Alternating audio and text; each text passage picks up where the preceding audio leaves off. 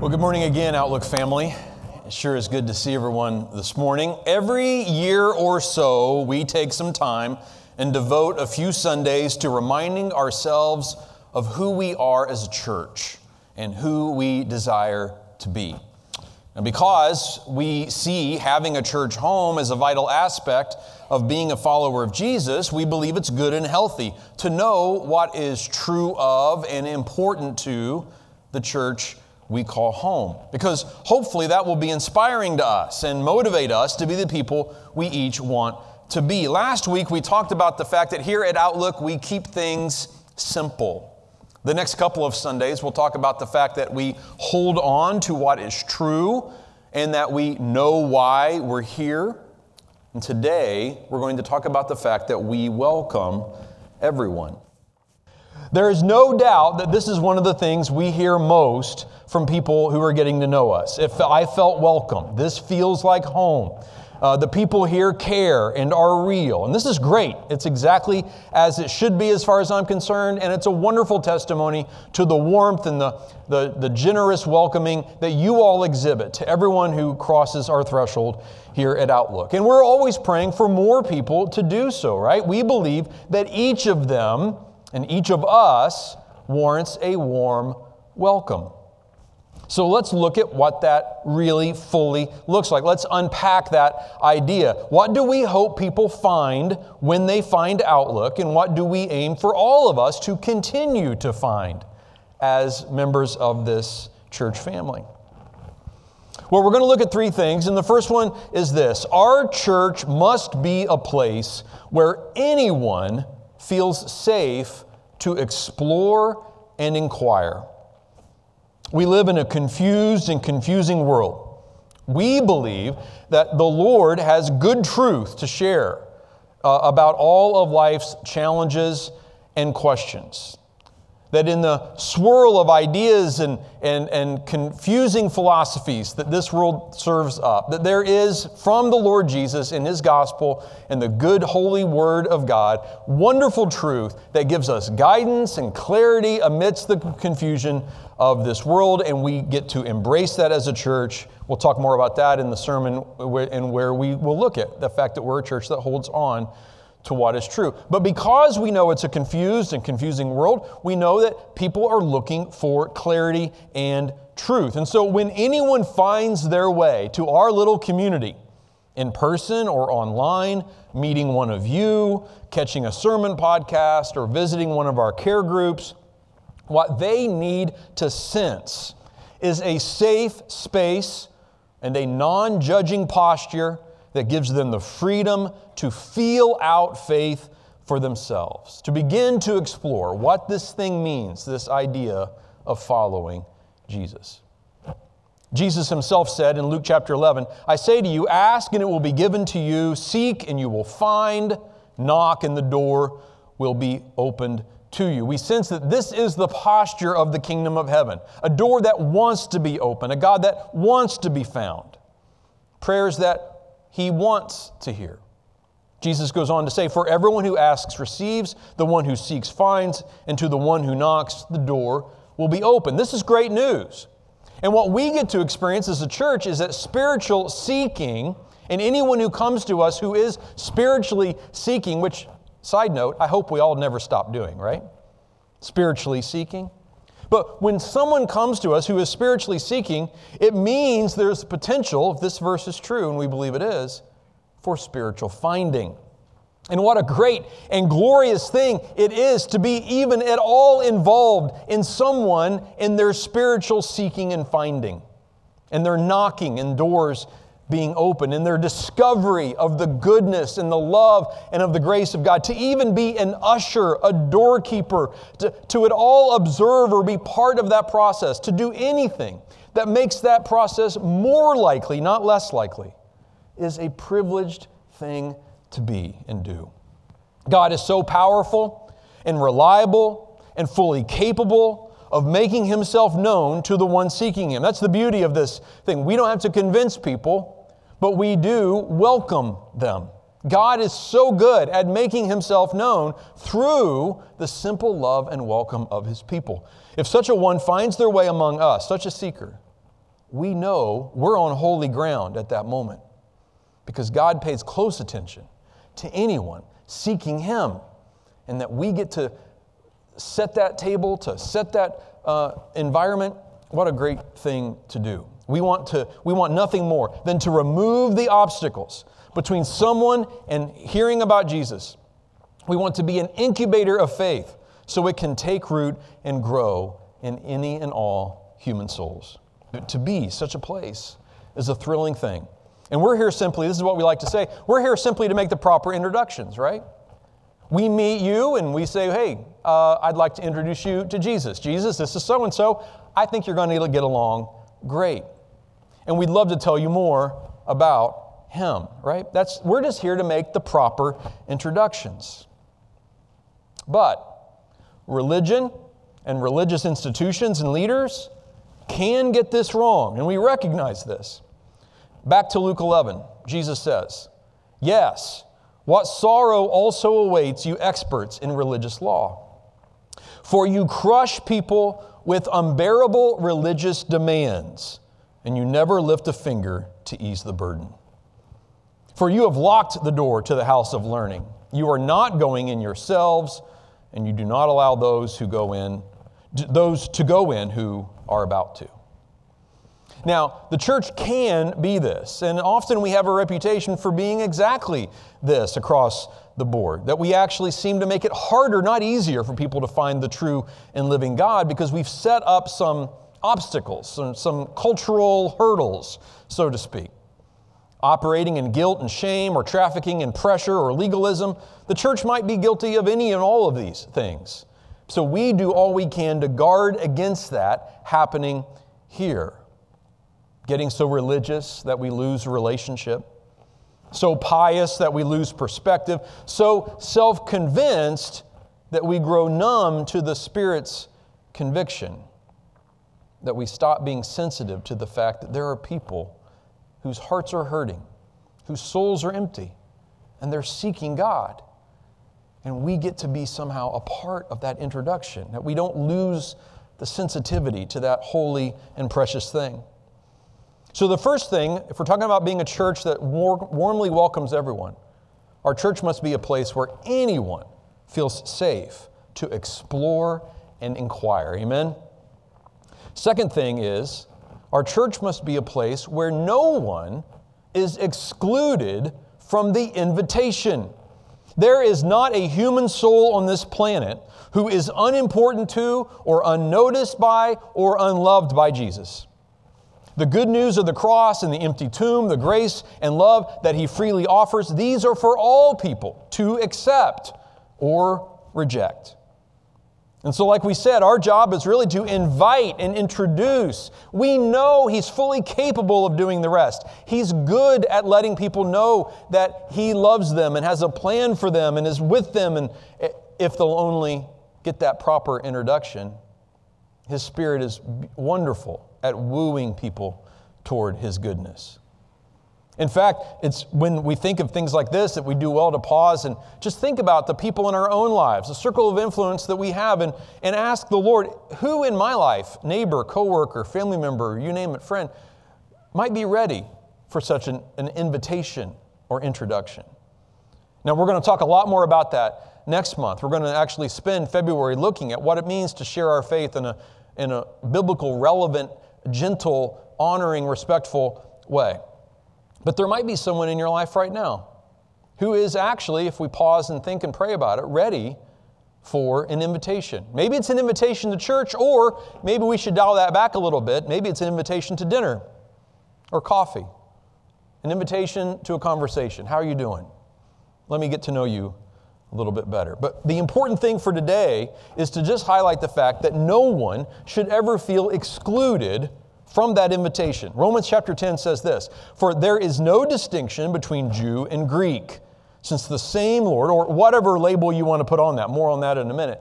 There is no distinction between Jew and Greek, since the same Lord is Lord of all and is rich toward all who call upon him.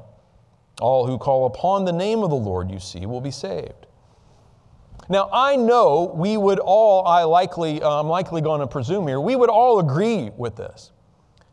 but a healthy, Christ centered church fellowship will do all it can to make sure that no one feels even a hint of exclusion. That that, that cold shoulder feeling that makes me think perhaps I don't fit in, or maybe this is for everyone but me.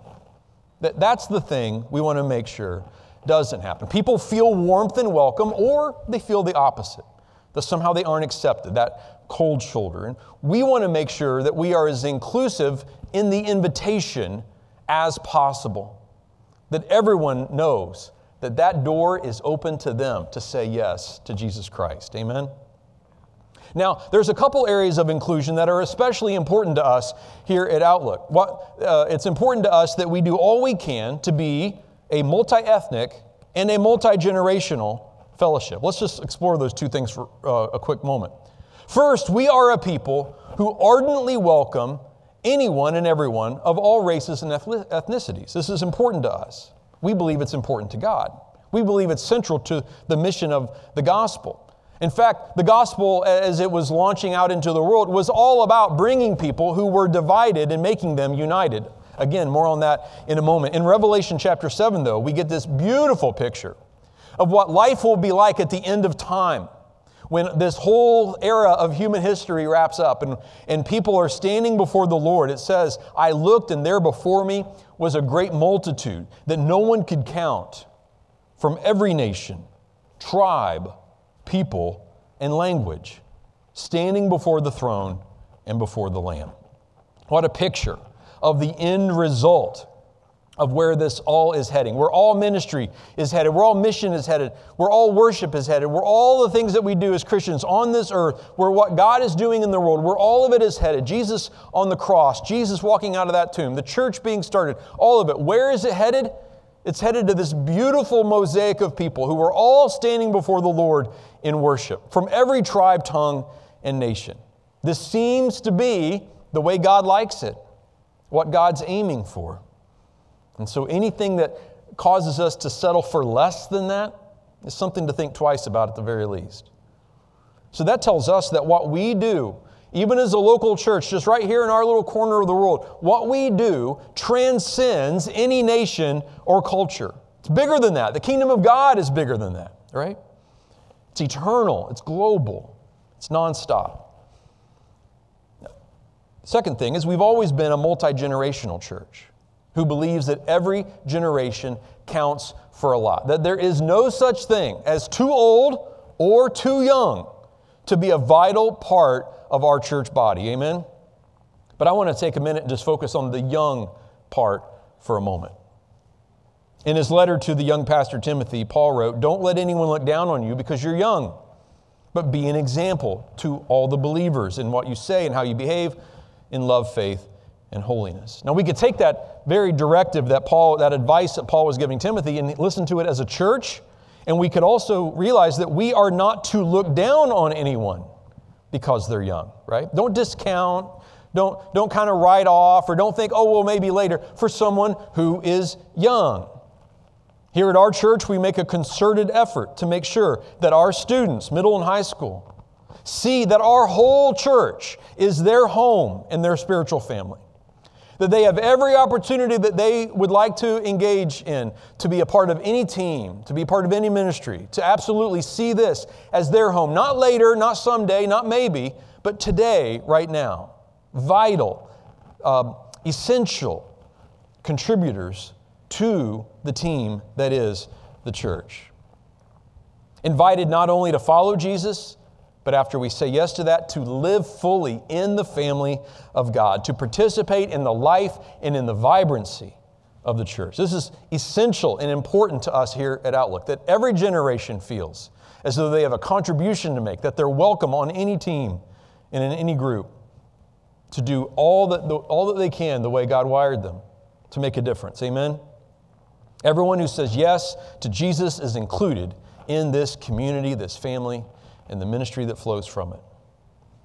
As a church, we are built to invite and to include, to celebrate and embrace what brings us together, and to reject what will exclude or divide. And that leads us to our third point. Our church must be a place where anyone feels safe to explore and inquire, where no one is excluded from the invitation, and where everyone is united around Jesus Christ. Unity in the faith. We talked about this a bit last week briefly in a passage from Ephesians that talked about the fact that God has given every local church pastors and teachers, leaders, whose job is to foster unity and maturity in the local congregation. So that means one of my jobs is to keep us uh, and keep us with our eye on the ball, to not major on minors, to be clear about why we're here and what brings us together, really, who brings us together in Jesus Christ. Amen?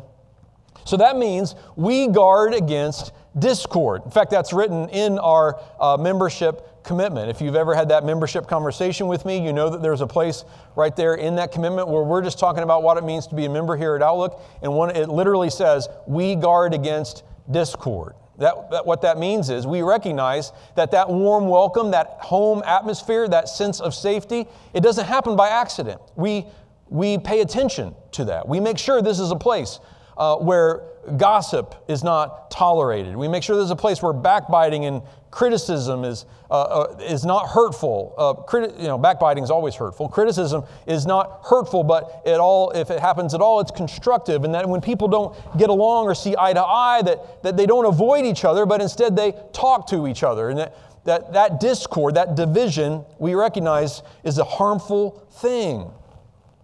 We're allergic to drama and we recognize the sin and danger of division. So, the unity that the Bible calls every local church to, we see that as a good and beautiful thing. We recognize that that's something we should be aiming for.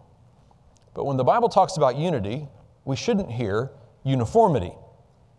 If you want a church where everyone is just like you, same politics, same socioeconomics, same education, on and on, then what you want is not a church at all. Because of this diversity, because of the fact that we're all different in our own ways, yet alike in that we love Jesus and are following Him and learning how to do that, because of this diversity, our unity is made all the more beautiful and miraculous. Listen to just how important it was and still should be. Here's a passage from 1 Corinthians chapter 1. I appeal to you, dear brothers and sisters, by the authority of our Lord Jesus Christ, to live in harmony with each other. Let there be no divisions in the church Rather, be of one mind, united in thought and purpose. Now, here's what it doesn't say it does not say, let there be no disagreements, right? And it doesn't say, let there be no diversity of opinions. It only says, let there be no division. Do not let those disagreements, or do not let that diversity of opinion divide you from a brother or sister in Jesus for whom Christ died. Don't let that happen. That's division and that means the devil is winning. Now, this is becoming increasingly hard to do in the church in America today. Maybe you've noticed. But we strive here at Outlook to be a church that is free of politics, but not silent on important issues. And the fact is, we live in a society that wants to politicize every issue. Have you noticed? But we will seek to transcend that and continue to bear witness to what is just and caring and true as the Bible directs us to address the issues in our society because we are trying to learn what it means to live as disciples of Jesus in our day and age. Now, I got an email a few weeks ago from, from a gentleman who, after a few years, had decided to not go to Outlook anymore, and he wanted to email me and explain why he had made that decision. And we had uh, a few emails back and forth to chat about that. And at one point, he told me, though, that I should, and I'm quoting here, tell those brothers and sisters that if they are a Democrat, they will not see heaven. Now, that's never going to happen, okay? Uh, and that's not never going to happen no matter which, if any, political party you identify with. And I think that's probably obvious to you why that would never happen.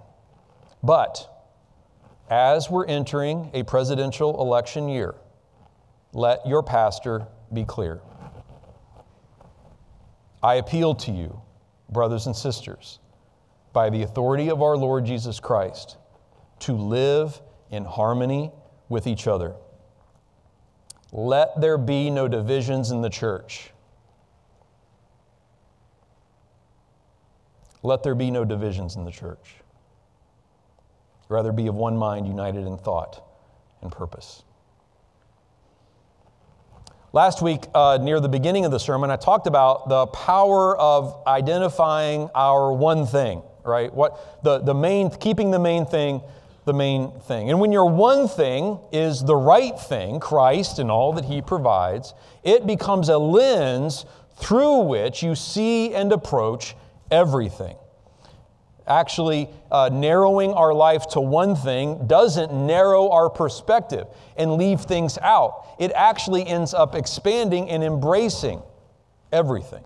For instance, let me give an illustration, another kind of inside baseball thing here uh, of some of, the, some of the things that you just kind of deal with at, at moments. Uh, think back to the summer of 2020. I know you don't want to, neither do I, but this is just an illustration. When in 2020 I preached a series that looked at racial injustice through the lens of the Lord's Prayer, not everyone appreciated that, telling me that I was getting off track or not preaching the gospel. But this is how I see it. When Jesus gives us something as robust and compelling as this model prayer, for instance, we realize He's given us one thing as a way to see and approach everything.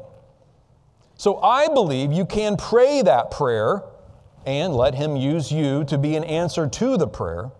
Pray that prayer over your marriage and your parenting and your career or your school, and yes, your world and all that is happening around us. That in fact, I could preach a series on the Lord's Prayer and look at any of those topics through that very prayer. When your one thing is Jesus Christ, it will affect the way you approach everything. And that is the kind of unity that the Bible is describing when it when it urges us to have unity as a local church. Galatians chapter 3 puts it like this You're all children of God through faith in Christ Jesus. And all who have been united with Christ in baptism have put on Christ like putting on new clothes. In other words, that's us. We've all put on Christ like a new set of clothes. All the old uniforms and jerseys no longer fit or matter. All the old teams we used to play for are now irrelevant. They are far from the first thing that's true about us because now that first thing has become the main thing, the one thing, and that is we are followers of Jesus. No political party, no degree, no socioeconomic status, none of those things matter compared to the one thing that identifies us first and most fellow followers of Jesus. So we reject labels and anything that would define us uh, before being named as followers of Jesus. And this is how Paul goes on. There is no longer, these were all the main divisions and the main labels used in his day. There is no longer Jew or Gentile, slave or free, male and female. For you are all one in Christ Jesus. Now in the local church, that's what matters most. Dr. Derwin Gray writes about this very passage in his book, Building a Multi Ethnic Church, and he says, The Apostle Paul envisioned and built local churches of reconciliation where ethnocentrism, classism, and sexism, the three things identified in that passage, were crucified on the bloody cross of Christ and by his resurrection power. When ethnic diversity is possible and local churches remain homogenous, meaning all the same, the church loses credibility. Now, why is that true? Because we hold to higher ideals, because we actually believe that what Paul wrote there is true, that it's the holy word of God. That all those things that society does to chop us and dice us into all these different categories, they all become secondary compared to the one category of following Jesus. And so then we unite under his banner of love and grace and truth. That water who unites us is him as our Lord. This is a priority that definitely wasn't ignored back then and simply cannot be ignored now. So we embrace our beautiful diversity. we reject what brings division. Because who we are as a people are simply those realizing how loved we really are. We're not people who need to prove we're right and someone else is wrong. Someone else is wrong. We're not people who need to shove others toward the truth of Jesus, but instead, we're those who, by the love that God has given us for each other and for Him, simply invite, not divide, not exclude, but open ourselves to anyone who wants to hear more about Him. That's not only true of the newcomer, that's true of each other. So, our church must be a place where anyone feels safe to explore and inquire, where no one is excluded from the invitation, and everyone is united around Jesus Christ. This reframes church, as we may often think of it, as not something we attend, but something we tend, something we're a part of, something we get to help make happen or make true, this kind of atmosphere that I'm describing. We all are contributors to that. Now, if the kind of church I'm describing is the kind of church you'd like to learn more about or be a part of, let me invite you to something that we're calling Membership FAQ. It's the last Sunday of this month, it's after second service. Appetizers and childcare are on us. It'll take an hour or less, but it'll be a good time of learning more about our church and specifically, if you've been thinking about making this step, what it means to be the member of a local church and this local church. What you'll hear there is that we believe church is a family, and that belonging is part of believing, and that everyone is welcome to believe. Amen.